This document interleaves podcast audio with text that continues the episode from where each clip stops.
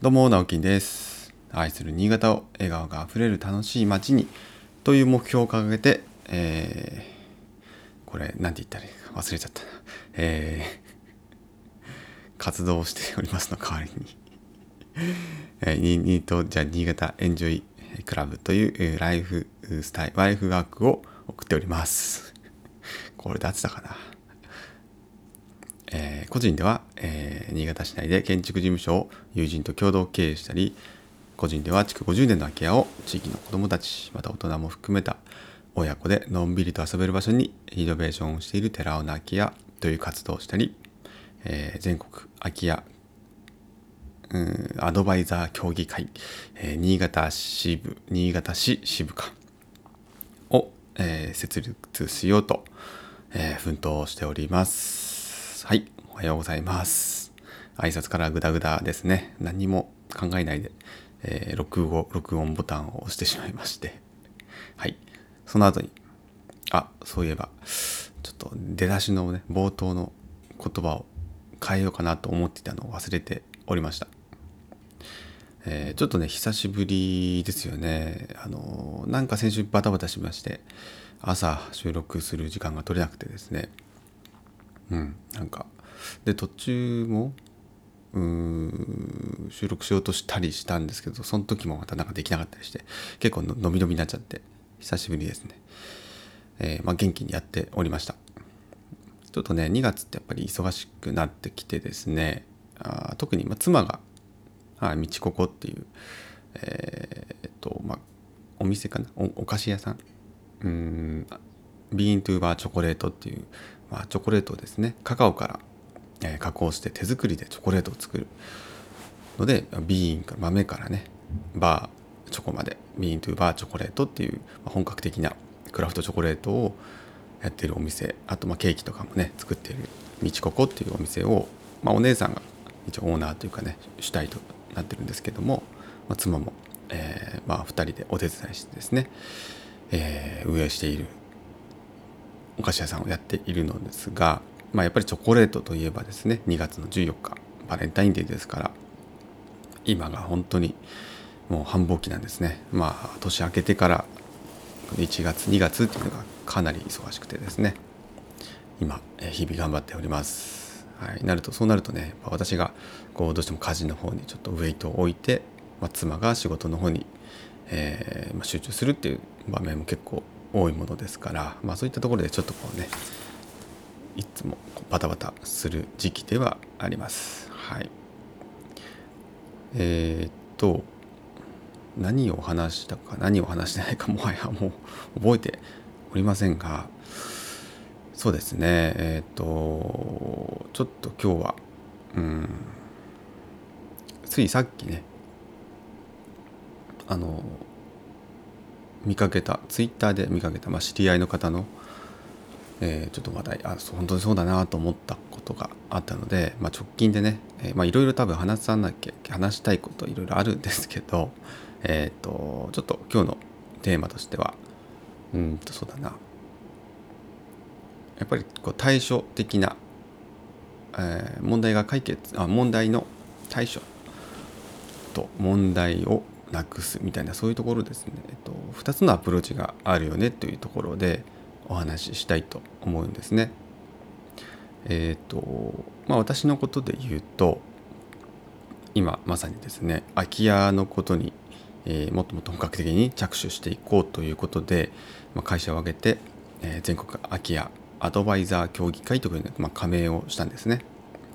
えーこちらは費用もかかるわけです。加盟金とあと月々支払いが実は発生するんですが、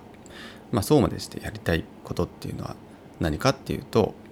やっぱり、えー、と理念としてはですねやっぱり持続あの持続可能な建築的な社会というものを将来に、まあ、うまくこう引き継いでいってほしい。やっぱり私たちがね今の私たちが、えー頑張らないと踏ん張らないとこの空き家問題とか特にね私がフューチャーしてるのは空き家問題と呼ばれるものなんですけどもう改善の余地がないんですよね。ってなった時にですねこれまではあの建築側のアプローチとしてはですねほぼほぼ空き家になってからが多かったんですね。つまり空き家になってしまった空き家を、えー、まあ、所有者の方から例えば何か活用してほしいんですとか、えー、あとはですねまあ売り買い売買ですよね売買をして、えー、その結果リフォームしたいですとか、えまあ貸したいからねリフォームするってことももちろんあると思いますよね。でもどどのルートをたどってきてもですね一回空き家になってるんですね。はい、これってまああの一般的な、えー、まあ、対症療法と呼ばれるものだと思います。空き家を空き家じゃなくするってことですね。これあの医療に置き換えるとまた分かりやすいかもしれないんですけど例えば、えーと、風邪をひきました。風邪をひいたら、えー、その風邪を治めるために治すために対処療法を行いますよね。えー、そうですね薬を飲むとか、えー、まあ、薬飲みたくない人はね暖かくして寝るとか、えー、うがいをするとか、え要はその風邪になったそのウイルスでねあの菌などを何とかしようとするわけですね。対処するわけです、えただこれ根本的には、えーと、と風邪になってからですからうん風邪になるというその結果は変わらないんですね。一回その風邪になるというルートを通ってきてるんですね。えそうじゃなくて私がやりたいなと空き家のことについてやりたいなと思うのは、まあ、そういったアプローチももちろんもちろん今までのアプローチも保ちながらどちらかというとそのもっともっと予防の方に行きたいんですね。つまり空き家になる前に空き家を予防するっていう考え方です、はい、これは例えばですね、えー、結構多いんですが今まあ、60代70代80代もう自分たちが住んでこの家は跡取りももうあの例えば息子さん娘さんも県外に出てるとか、えー、持ち家を持ってるとかで戻ってくる予定がないみたいなお宅がもう本当にもう本当に多いです。もうほぼほぼそうです。2世帯住宅とかなんていうのはですね多分、えー、何件に1件だろうな20件に1件とか30件に1件とかもうそのぐらいの割合だと思います。それぐらい、まあ、核家族が進んでいるのでその自分たちの後にこの家を活用してくれる人住んでくれる人ってまあいないんですね。単純にだからこそ空き家になってしまうんですけどもその時点でやっぱり相談をしてほしいんですよね。つまり空き家予備軍にまあ住まわれてる方これまあ失礼なんですけどでも本当のことなんですね空き家にもう5年後10年後空き家になりますでも自分たちには何もすることができないというやっぱりお宅からですねご相談いただきたいんですよね。もしくは、まあ、それを相続することになる、まあ、息子さん娘さんからですね、まあ、県外にいて、えー、あんまりこうもうね手入れをできないのは目に見えてるととかあと活用する方法が全く全くわからないと。でも何からしていいかわからないしその今仕事も忙しいしね、家庭も忙しいし、えー、そこにやっぱ時間を割けないっていう方はほとんどですからそういった方から空き家になる前に連絡をいただいてでその活用方法要はそのルートをですね整理するわけですよね。えー、その空き家に対しては、えー、どういったどういった運営方法とか、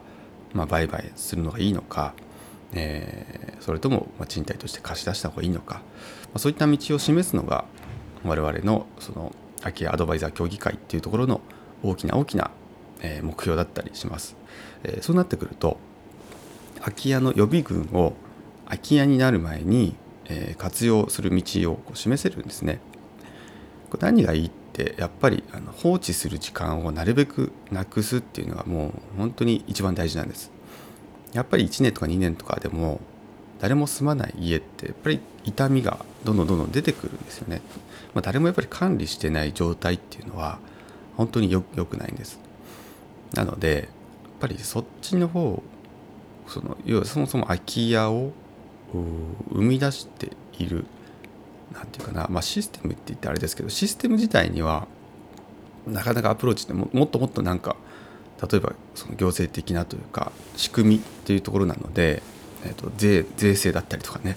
はいあのそっちの方にアプローチしていかないといけないんです。まあそっちももちろんねどんどんどんどんこう上流の方に行きたいなと思うんですけどもとりあえず今の対症療法よりは予防の方に行きたいなってそれをやってる方ってほとんどいないんですよね。ちょっとバランスが悪いんです。で冒頭に話したそのツイッターでね、えー、知り合いがこう言ってたことっていうのも全くその通りでまああの前者のねその予防予防じゃなくて対処の方にあんまりバランスがこう行き過ぎてると悪いと。